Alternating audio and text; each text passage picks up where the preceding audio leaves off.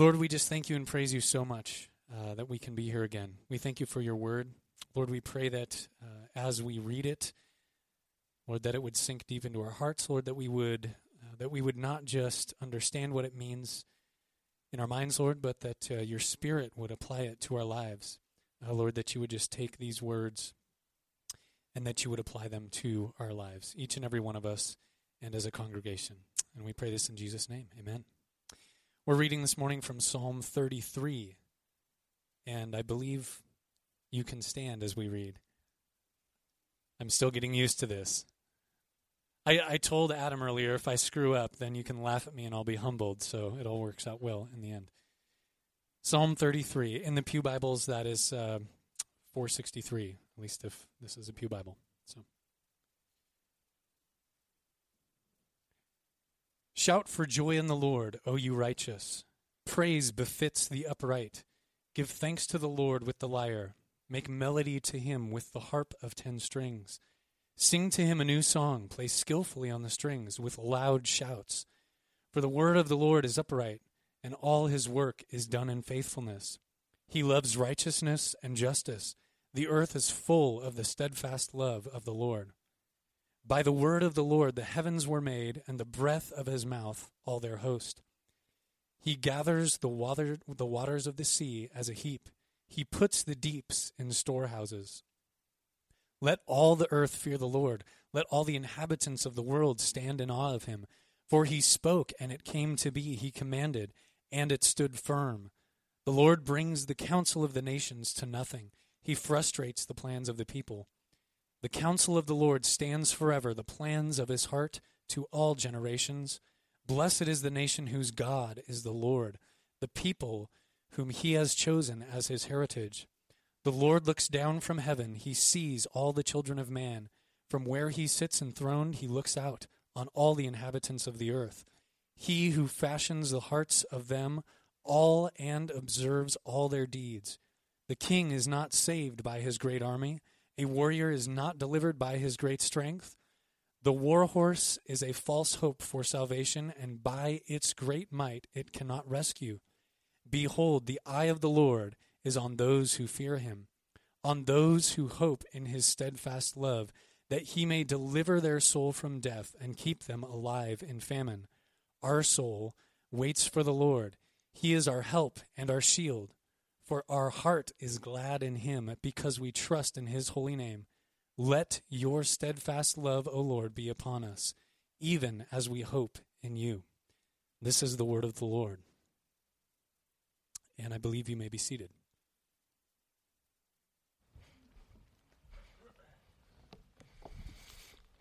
Morning, everybody. We're continuing our series through the book of Exodus, and we are done with the burning bush. For those of you who were concerned about a 5th sermon from the burning bush. Or maybe it's the 6th, I don't know. Yeah, so we are still in chapter 4 of Exodus, and I'd like to take this. I'm going to begin in verse 18 and go all the way through the end of the chapter. I'm going to take it in 3 parts. One of the stories here is, I think, one of the 2 or 3 weirdest stories in the whole Bible. So that'll be fun when we get to it. But I think what's happening here is Moses is learning some things about God. He has been commissioned to go and do something incredibly gutsy, and he has got to go to theology class first so that he can get prepared to do what it is that God has called him to do. And so God is putting him through a number of situations. God is communicating to him even directly and telling him some stuff that he needs to know if he's going to be able to take these Jewish people all the way through to the promised land. So I'm going to read this in 3 parts. I'll begin in verse 18. Moses went back to Jethro, his father-in-law, so this is right after the burning bush, and said to him, "Please let me go back to my brothers in Egypt and see whether they are still alive." And Jethro said to Moses, "Go in peace."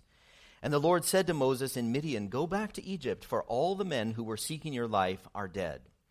So Moses took his wife and his sons and had them ride on a donkey and went back to the land of Egypt. And Moses took the staff of God in his hand. And the Lord said to Moses, when you go back to Egypt, see that you do before Pharaoh all the miracles that I have put in your power. That comes from a few paragraphs earlier where God gave him certain miracles. You remember one of them was the staff in his hand turned into a snake. And then as it's crawling around, he grabs the tail and then it becomes a staff again. The other one was he put his hand into his chest and we brought it out. His hand had leprosy. And then he put it back in and he brought it out healthy again. And then the third one was he was supposed to take water out of the Nile and pour it on the ground, and as it poured on the ground, it would turn into blood. So God gave him three different miracles that he was supposed to perform right inside of Pharaoh's court. And so God tells him, again, verse 21, when you go back to Egypt, see that you do before Pharaoh all the miracles that I have put in your power, but I will harden his heart so that he will not let the people go. Notice how God takes responsibility for that right there. Then you shall say to Pharaoh, thus says the Lord, thus says Yahweh. See how that's in all caps there. Thus says Yahweh, Israel is my firstborn son. And I say to you, let my son go that he may serve me. If you refuse to let him go, behold, I will kill your firstborn son. So let's look at a few phrases here. First of all, I think that's so interesting that God gives miracles to Moses. Moses is responsible for bringing these miracles right into the courts of Pharaoh, the snake and the leprosy and the Nile blood. Now, miracles in the Bible are designed to increase awe and faith among the people who see the miracles. Okay, so you see some miracle, and the goal of this is that it ought to be very impressive, right? And you see this miracle, and the response then is that we feel awe, and that our faith or our confidence in God is strengthened. And it's also interesting that we don't see miracles all through the Bible. Miracles tend to be clustered around the most important events. Have you ever thought about that? That miracles in the Bible tend to be clustered around the most important things that God is doing. And so we have miracles around the Exodus. We have miracles all around Christ and his birth and all through his life, just infused through his teaching and drawing attention to his teaching. And then obviously the resurrection. And then you have the apostles and the miracles that were associated with the founding of the church. So miracles tend to be clustered. And I think that's because God uses miracles in order to sort of shine a spotlight on certain moments. It's as if God from heaven is saying, look at this man. Look at the Apostle Peter here and listen to what he says. Look at my son. Look at Jesus of Nazareth and listen to what he has to say. Look at Moses. Listen to what he has to say. So there are words that come out of these guys' mouths, and there are miracles surrounding these people so that people will pay attention. And the goal of all of this is that people would listen and believe in God. So miracles are designed to increase awe, increase faith, and draw attention to the most important moments in history. And that's how it should have worked for Pharaoh. Pharaoh should have seen what Moses did in his courts and said, whoa, God is awesome. That's awesome. What can I do? What do you guys need? Can I help you pack? Like, what do you need? That's how Pharaoh should have responded to the miracles. And again, the miracles are generally not isolated. They're connected to words.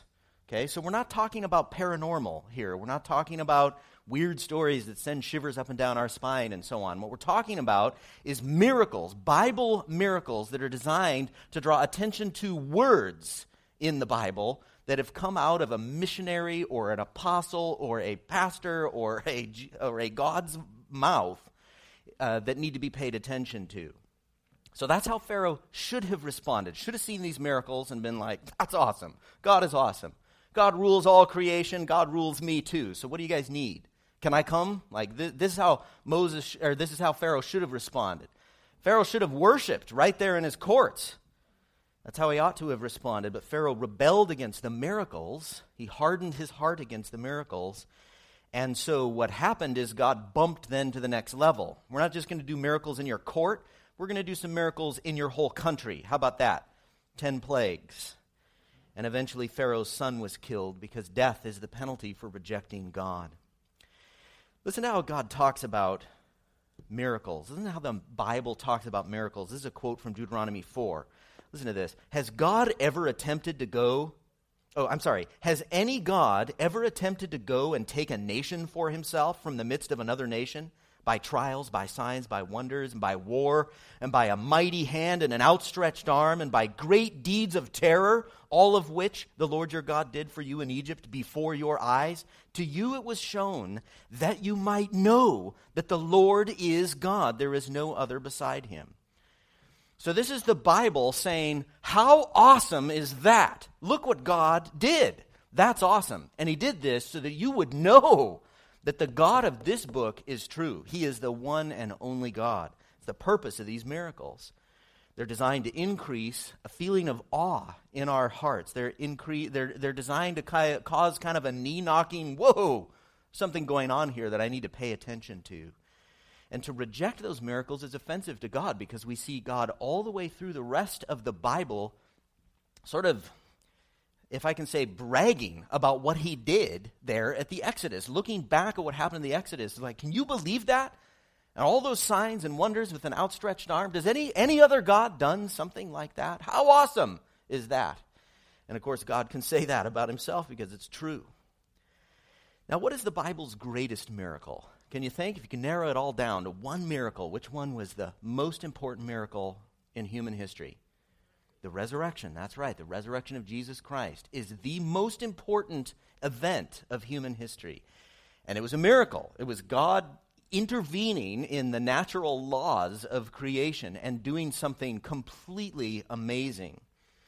And first century people weren't stupid. Sometimes we think, well, you know, my science class was more impressive than their science class, and so, you know, they probably believed in old wives' tales and silly things like this. But, you know, first century people weren't dumb. They knew what death was. They might have known even better than some of us, because a lot of us get weird when cut the heads off a chicken or something like that. We prefer our meat, like, just wrapped, and we don't ever want to know the name of that animal and so on. But these people understood what death was. They knew what a dead body was. They pulled a dead guy off the cross, and then 3 days later they saw him walking around. First century people, they knew how to tell ghost stories. They knew what those were. They knew about paranormal type stories. They understood that kind of language. That's not how the resurrection is recorded in the Gospels. It's written as a historical record of a man who died and came back to life bodily. That's how it's written. That's what they're saying happened here. And as Christians, we don't accept the resurrection of Christ on blind faith. We believe in the resurrection because the historical evidence is so compelling. It's an issue of probability. Plus, the life of Jesus Christ was surrounded and infused by other miracles. So this calls for a response of awe, a response of faith, and an awareness that at that moment in human history, God was doing something extremely important that we need to listen to and pay attention to. Well, Pharaoh did not pay attention to the miracles. He hardened his heart. He had what the Bible calls a hard heart, which means, whenever that phrase is used, a desire to act contrary to God. And it's a great metaphor, isn't it? I mean, a heart, real physical hearts actually aren't hard to that kind of an input, but it's a wonderful metaphor or illustration of what happens in the inner man or in the inner woman or the inner girl or whatever it may be, that inner part of us that needs to be infused with God's words and God's ways and God's spirit and so on, except we harden against him and we want God to do some other things and let's not discuss this particular issue or whatever. And miracles have the effect of making us go, oh, which makes us then open to those words so that they can infuse our hearts. Miracles create that softness. But a hard heart refuses even the very clear evidence, even the very compelling evidence of a dead man walking around, the very clear evidence that God is at work here. And the interesting thing is that God is the one who hardened Pharaoh's heart. It's very interesting. It raises a lot of very thorny questions, doesn't it? And you know, something similar happened with the miracles of Jesus. Same purpose behind the miracles. He in John 5:36, the works that the Father has given me to accomplish, says Christ, the very works that I am doing bear witness about me that the Father has sent me. So these miracles were designed to affirm what it was that was coming out of Jesus' mouth. Same basic purpose here between Moses and Christ. God sent these guys to speak certain things, and the miracles were designed to draw attention to those things and affirm those things, almost ratify those things. Miracles are designed to increase awe and faith and in the words that come out of the missionary's mouth. The miracles are kind of like saying, listen to this man. But the Jewish leaders in Jesus' day did not believe the miracles. They hardened their hearts against the miracles. So again, Jesus says, the works that I am doing bear witness about me that the Father has sent me. And the Jewish leaders said, that's not enough evidence. We don't believe that you're the Messiah. We don't believe that you're God. In fact, we're going to stone you. They hardened their hearts against Christ. Now, why did they harden their hearts? Why did they harden their hearts?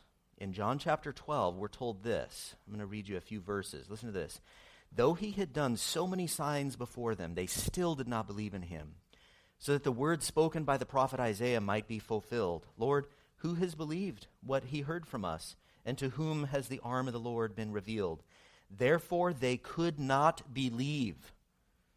For again Isaiah said, he has blinded their eyes and hardened their heart, lest they see with their eyes and understand with their heart and turn, and I would heal them.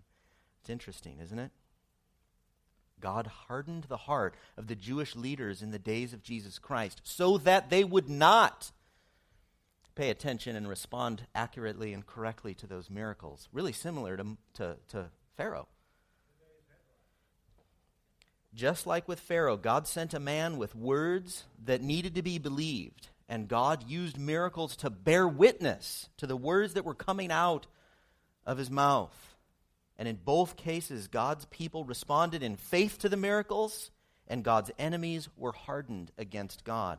And this raises all kinds of questions. I'm not really going to answer any of them, but here are the main points to remember. I have some good books on it. If you want to read 800,000 pages or something like that, I can help unravel some of the philosophy. But if you can handle a paradox, not a contradiction, if you can handle a paradox without needing to try and philosophically understand what people have said about this over the course of a couple of thousand years, here are the basic principles. Here are the basic principles. First of all, God rules salvation. God rules salvation. John 10, the works that I do in my Father's name bear witness about me, but you do not believe because you are not among my sheep. 2 Thessalonians 2:10, Paul writes about those who are perishing, and he says, God sends them a strong delusion so that they may not believe what is false.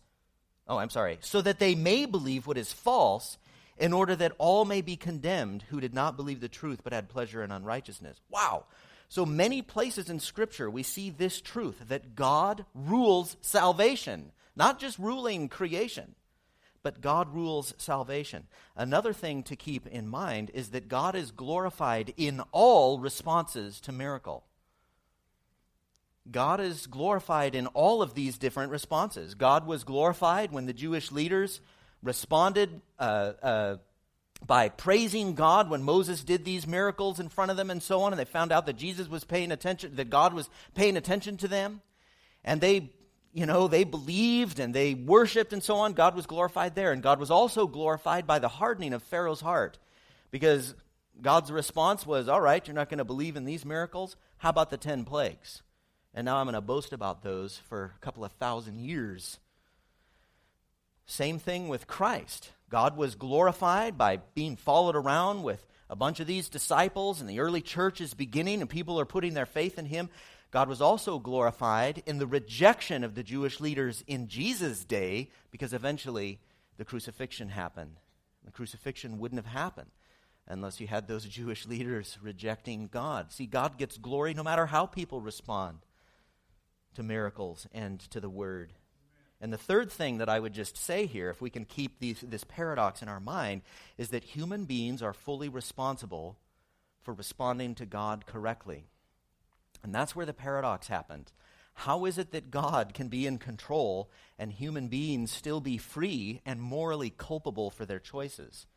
Now, that's a very good question, and there are major philosophical systems to try to unravel that.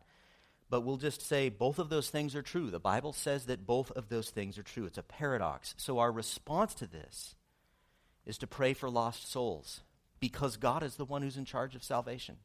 And that's why we pray. We pray. And we pray and we pray for lost people, because God is the one who draws people to himself.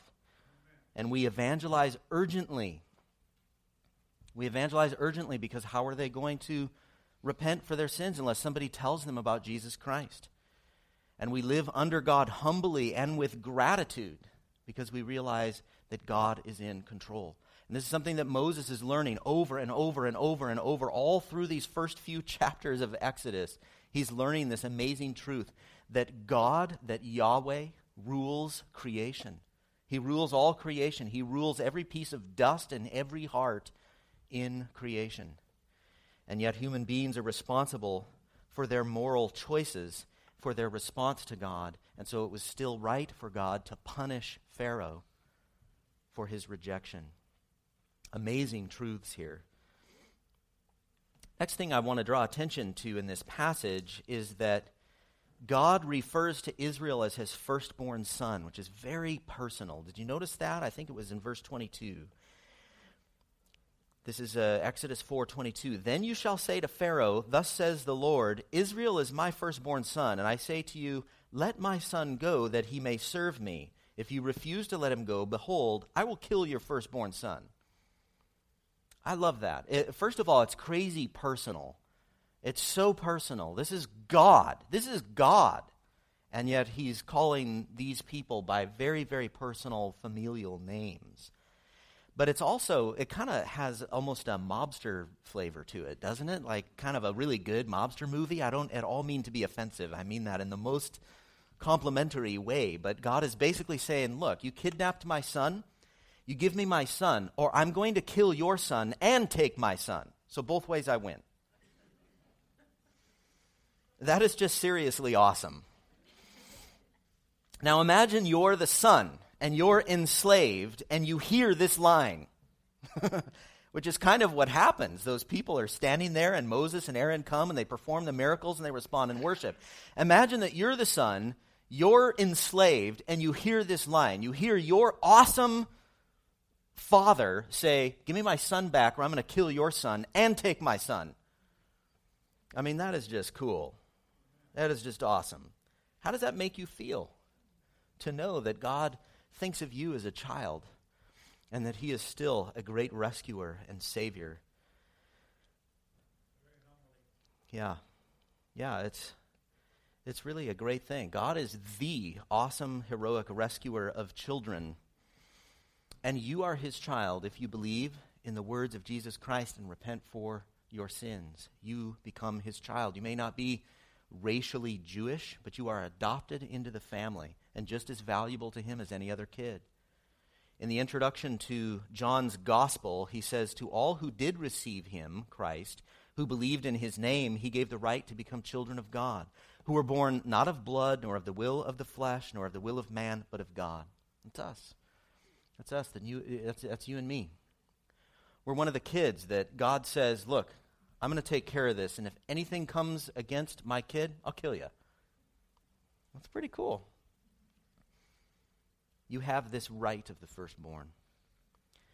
Believe in Jesus. Believe that he cleans you from your sins. Believe that he loves you, and believe that he will raise you up on the last day. Now, why does God save us? And we get a little bit of a hint here, too, in Exodus chapter 4. He says, let my son go that he may serve me. And I think that's very important for us, especially for those who grow up in the church, who have been in the church for a very long time, and just feel so culturally normal that we forget why sometimes God has saved us. We are not saved just so that we can wander around, and the most interesting thing we do is get a new subwoofer in the back of our car, and that's the coolest thing that happens in our lives. The cool thing here is that we are saved for God. We are saved to serve him. He saves us so that he can pull us out of slavery to sin and serve him and worship him and respond like the dudes did at the end of the chapter. And the people believed, and when they heard that the Lord had visited the people of Israel and that he had seen their affliction, they bowed their heads and worshiped. That's what God's after. God is still making groups of people, pulling them out and making groups that are for himself, that are designed to bring glory to him, that enjoy him, that serve him. So this is a beautiful section of Scripture here that tells us a lot about God. He is still working in this world. He is still bringing people out. He is still making a people for his glory. He is still ruling creation. He is still ruling salvation. God is still awesome. He is still a heroic Savior. The response that we ought to have to these miracles and to these words is to believe in him. Now let's go on to the next part of this, one of the weirdest stories in the Bible. Verse 24 of Exodus 4, at a lodging place on the way, the Lord met him and sought to put him to death. Whoa, now, he just commissioned him. I mean, this is right after burning bush. He goes to Jethro, hey, can I leave? And all of a sudden, God wants to kill him. It gets weirder. Then Zipporah, that's his wife, then Zipporah took a flint and cut off her son's foreskin and touched Moses' feet with it and said, surely you are a bridegroom of blood to me. So he let him alone. It was then that she said, a bridegroom of blood because of the circumcision.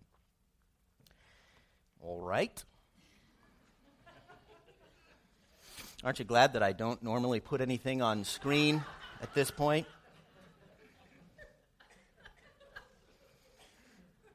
I mean, that's just weird. That is a weird story. That's a weird story. And I'm mature enough to just button it down, and I've got a great circumcision joke. Just come to me afterward, I'll tell you. All right, so what is this all about? God just commissioned Moses, and now all of a sudden God wants to kill Moses. And the way that God relents from killing Moses is Moses' wife cuts off the foreskin of their son and touches his sandals with it. And then God says, oh, okay, you're right, okay. What is that all about? Now, circumcision is the sign of God's covenant. And you remember the Bible character that this was introduced to? Like, who was the Bible character, Genesis chapter 12, where circumcision became part of the covenantal agreement? You remember? Starts with an A. Abraham. Very good. Okay. Right. And so this goes way before Moses. So this was part of the deal. You want to be one of Abraham's children? You're going to be in the family, one of the descendants of Abraham. You circumcise your sons on the eighth day. It looks like Moses didn't do that, which is a bummer for this teenage son. Don't you think? I'd rather have that happen on the eighth day. The poor kid is like, whoa.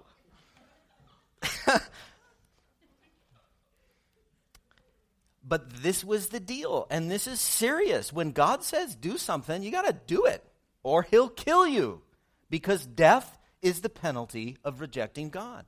So it might just kind of seem, this was not like a footnote here. Oh, and you might want to circumcise your kids. No, God says you're part of the family, you circumcise your kids. That's the sign of the covenant. It's an outward sign of something that's happening internally. Romans 2:29 says circumcision is a matter of the heart. And even Deuteronomy, Old Testament, says, circumcise therefore the foreskin of your heart and be no longer stubborn. That's Deuteronomy 10:16.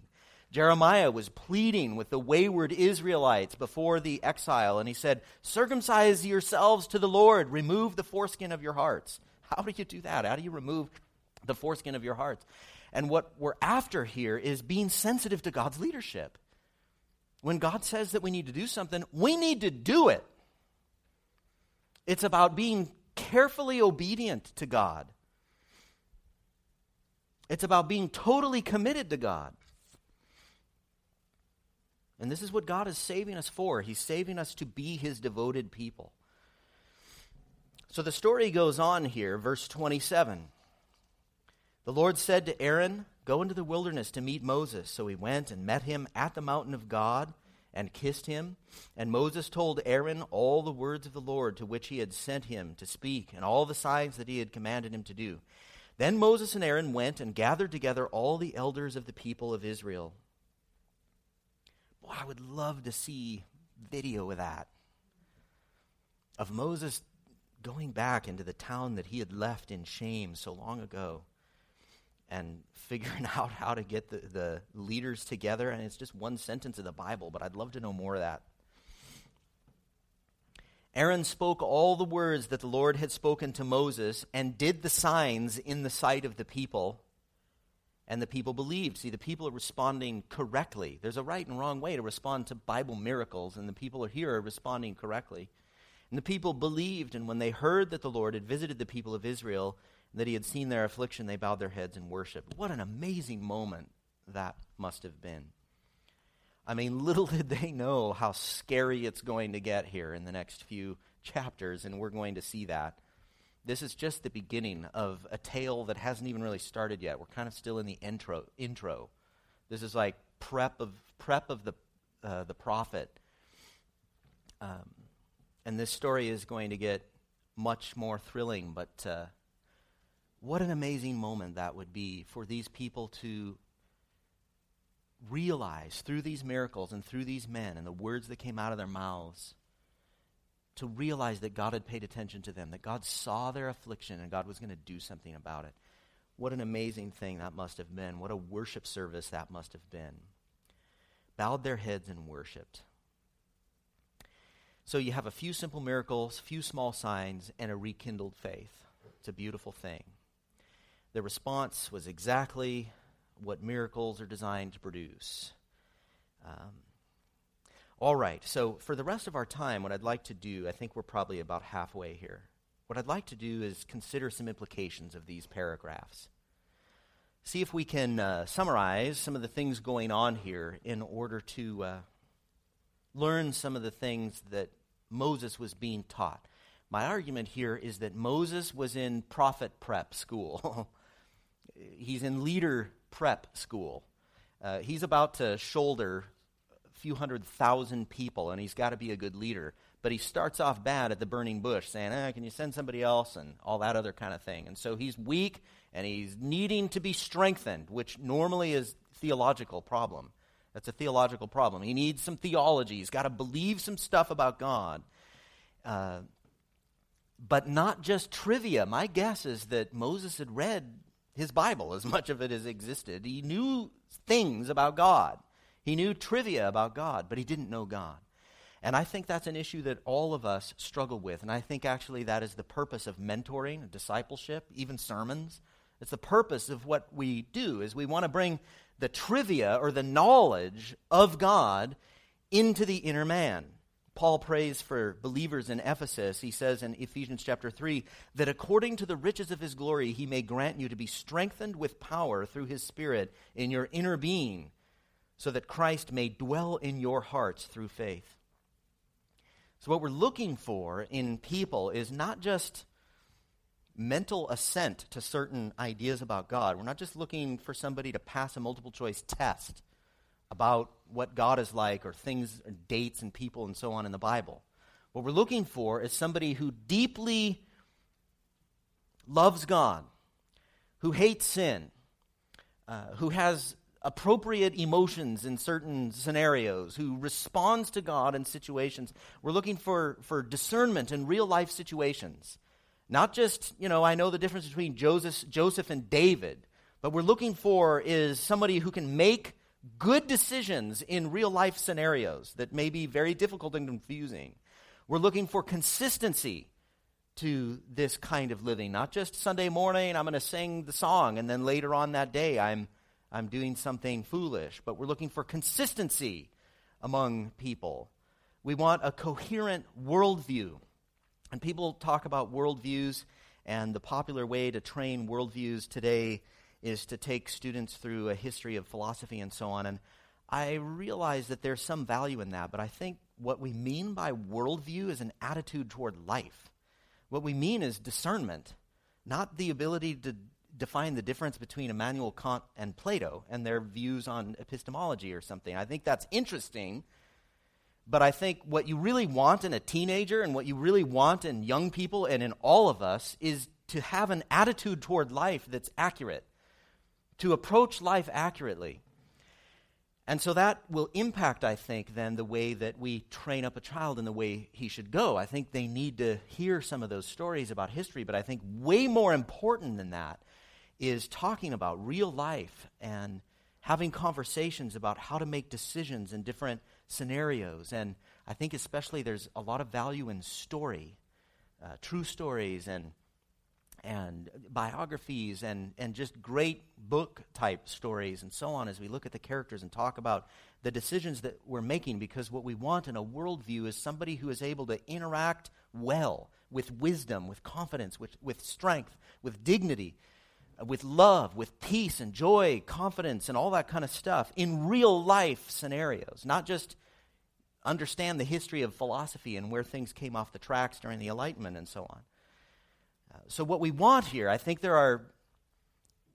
many of us need to go through a process like Moses, where we're standing there at the burning bush like, I don't know if I can do this, and responding really badly to God. And we need God to take us through a process. We need the church, we need parents and so on to take us through a process of helping to build our discernment so that our responses in real life scenarios are correct. Reading the book now, Remains of the Day, was made into a movie back in, I think, the 90s.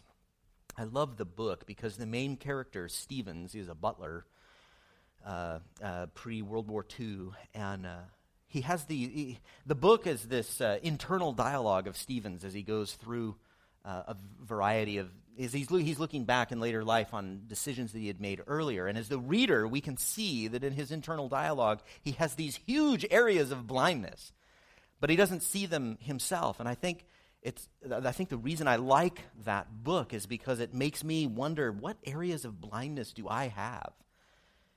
So I think as believers, there are a bunch of different things that we need to go through so that the truths of God sink deep into our hearts, sink into real-life scenarios, the hardest ones, the worst ones, the best ones, that we're responding with wisdom in real-life scenarios, and that we're honest in the way that we're looking at our hearts, that we can see those areas that we'd rather not deal with, and that we can bring the truth of God and be whole spiritual people, not just spiritual on Sunday mornings, but throughout the week, not just spiritual in that I know trivia, but spiritual in that I actually love my enemies, spiritual that I know how to forgive, and that sort of thing.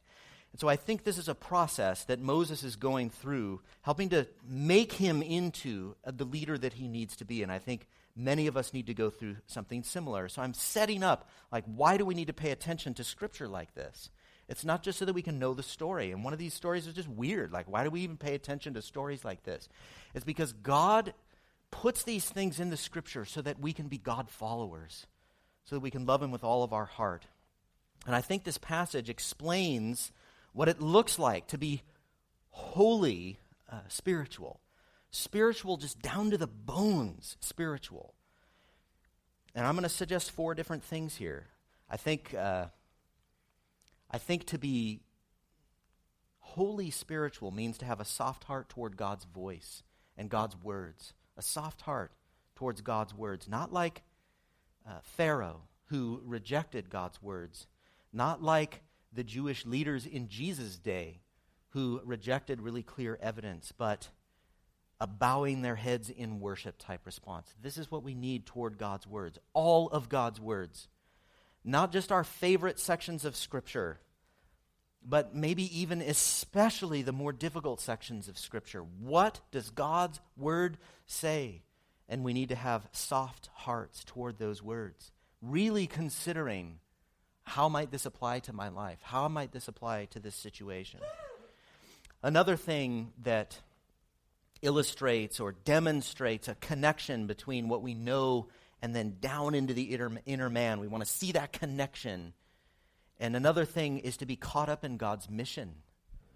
To be caught up in God's mission. Remember that God told Pharaoh that he wants to bring the sons out so that he may serve me. I want to bring him out. So this is the goal of salvation, is to serve God, to enjoy God, to glorify God. This makes a difference in what we do with our lives and what we do with our week and how we arrange our mornings as we're all getting ready. It makes a difference in how we do family. It makes a difference in how we do small groups. God does not free us from sin so that we can wander around. He frees us so that we can glorify and enjoy Him in all that we do. So to be caught up in God's mission, to be caught up in God's purpose, to know that we have been saved for something. A third thing, I think, that illustrates the connection between knowledge and the inner man is to be careful to live under God's leadership. To be careful to live under God's leadership. I know that circumcision story is weird, but it reminds us that there are no exceptions. There's not an exception for Moses even. Like, you make a list of the people in the Bible that might get a pass on something. Moses almost lost his life because he didn't circumcise his son. Now, in the New Testament, Jesus fulfilled the Old Testament law. Some would say that the sign of the covenant, the new covenant, is baptism, which replaces circumcision. So the issue is not circumcision. The issue is what's going on in the heart. Do I have a circumcised heart toward God? Am I carefully sensitive to God's ways? Am I totally devoted to God? Carefully. If we're going to be His people, we've got to live carefully under His leadership. Bible urges us to have a circumcised heart. Not sort of devoted to God. Not kind of a Christian. Not mostly a Christian. But fully His. Totally His. There are horrible consequences for not being totally God's. And, just because they may be delayed does not mean that God does not continue to sit in judgment over all people throughout the entire earth. Pharaoh seemed pretty safe until the last moments of the last plague. The fourth thing that I think illustrates a connection between what we know and the deep part of the inner man, we want to see that connection. It's the purpose of mentoring, the purpose of sitting in a sermon like this week after week after week, is we want to strengthen that connection. We want to have a really strong connection here between what we know and who we really are deep in our bones. And I think the fourth thing that illustrates that connection is gratitude. Gratitude and worship for God's salvation. So we're looking at salvation, and our response is grateful worship. We talked about that a few weeks ago. Grateful worship for God's salvation. That's how I should have worded that. Grateful worship for God's salvation. Not just, we think worship, and we think, oh, that means singing songs on Sunday morning, right? No, not really. I mean, that's part of worship. That's a kind of worship. But even then, what we want in that corporate, together, singing songs, worship, what we want is a heart, not just lips that are allowing the stuff to come out, not just nice harmony, but what we want is a heart that is thinking about salvation and God's attributes and responding with gratitude and with like this, I got to sing because I feel like praising God because of how great He is and because of His grace. So it's something that comes from the bones. That's what worship is. Not just, can't we just sing this song because that's my favorite or whatever. What we want is a heart that is just bubbling up with gratitude, grateful worship. Just like the Jews when they heard that God had seen their affliction there in Exodus chapter 4, they bowed their heads in worship. That's what we want. That was an outer demonstration of something that was going on in their hearts. And different churches, different ways. You'll have little bars in the pews where you can kneel down and so on. And, we stand and we sit and we do all these things with our bodies because we are body people. We're not just spirits. And so we use our bodies. But sometimes because as evangelicals, we're thinking so much about the doctrine, we forget about we need to be fully worshiping people. So that from our bones, you've got this gratitude coming out that sounds like music. That's what we're looking for. And we're going to do this in just a few minutes together. We're going to sing some songs, and they're designed as a response to the preaching of God's word.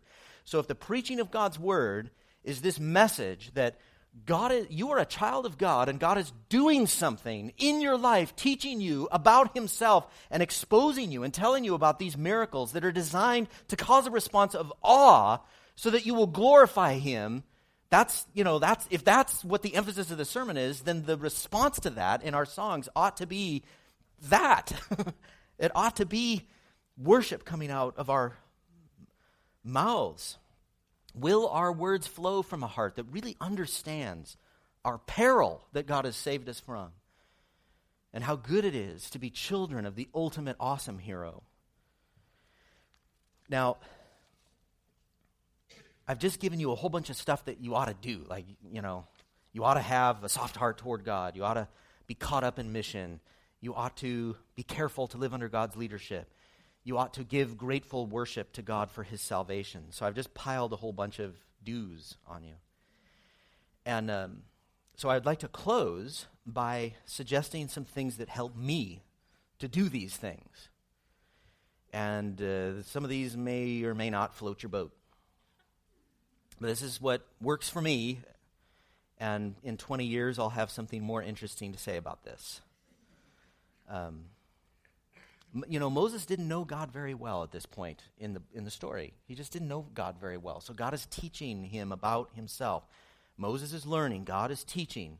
And these situations were like an advanced class for Moses that were teaching him about God's rule and the right response to God and boosting Moses' confidence in God and giving Moses awe and faith. And, there's a big difference from the beginning of chapter 4 to the end of chapter 4. Beginning of chapter 4, Moses is like, I don't know if I can do this. Can you send somebody else? End of chapter 4, he's worshiping with a group of Jewish people in Egypt, getting ready to go talk to Pharaoh. So a lot happens there in that chapter. And these are valuable lessons for Moses as he is about to take these people out into the desert and be responsible for them. And we have got to learn these same kind of things. We've got to live as people that are dedicated to God. Remember Moses himself in Deuteronomy 6, right before they went in. He's preaching his last sermon, the book of Deuteronomy.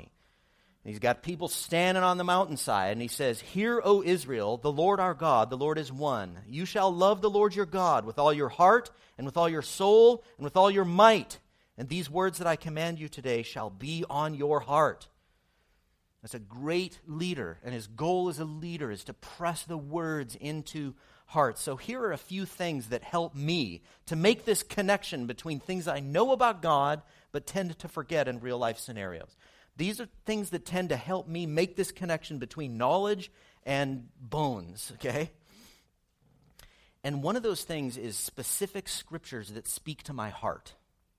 Specific scriptures that speak to my heart. I know some of my areas of weakness because I live in community and you people like to tell me what those things are. And that's good. That's good. That's a good thing. That's what family's for. I have recently learned that one of my weaknesses is sullenness. I feel sorry for myself in certain situations when I don't feel respected, and so I get sullen. And I'm very grateful to have been able to label this problem with a word so that I can pray that God will help me to not be sullen in a scenario where I might be. Now, if I know that that's an area of weakness, how am I going to pound that thing? And I'm just going to suggest that there is nothing on earth more powerful than this. Nothing. So if I know that sullenness is a problem, what I need to do is I need to find specific scriptures that pound sullenness. And in scenarios where I'm not sullen, I read those scriptures. I've got an app on my phone. It's the ESV Study Bible. It's expensive, but it's worth it. I love that app. And I put it right on the main page, so it's one of the first things that I see. And it allows you to have favorites. So you see a scripture and you like that one, so you can click on it and make it a favorite. So I've got a list of favorites that pound my problems, pound my weaknesses. So I've got a couple of scriptures in there that pound sullenness. And what I try to do is when I feel the sullenness coming on, because I know what that emotion is like, and it starts to have that flooding feeling where I'm not sure what to do and so on, as I think of those scriptures. And I would just urge you to do something like that. One of the scriptures for me, Romans 15:13, May the God of hope fill you with all joy and peace in believing, so that by the power of the Holy Spirit you may abound in hope. I can pound my little sullen, feel sorry for myself. I can pound myself in those scenarios. It's not, positive thinking or positive self-talk or whatever. It's Bible that I pound my sin-sick, hard heart with so that I can act in a way that is loving in scenarios. John 14:27, peace I leave with you, my peace I give to you. Not as the world gives do I give to you. Let not your hearts be troubled, neither let them be afraid. So those are verses that are helpful to me. And it's because God's word has power. Jeremiah 23:29, I think we have it on the wall out there. Is not my word like fire, declares the Lord, and like a hammer that breaks the rock in pieces?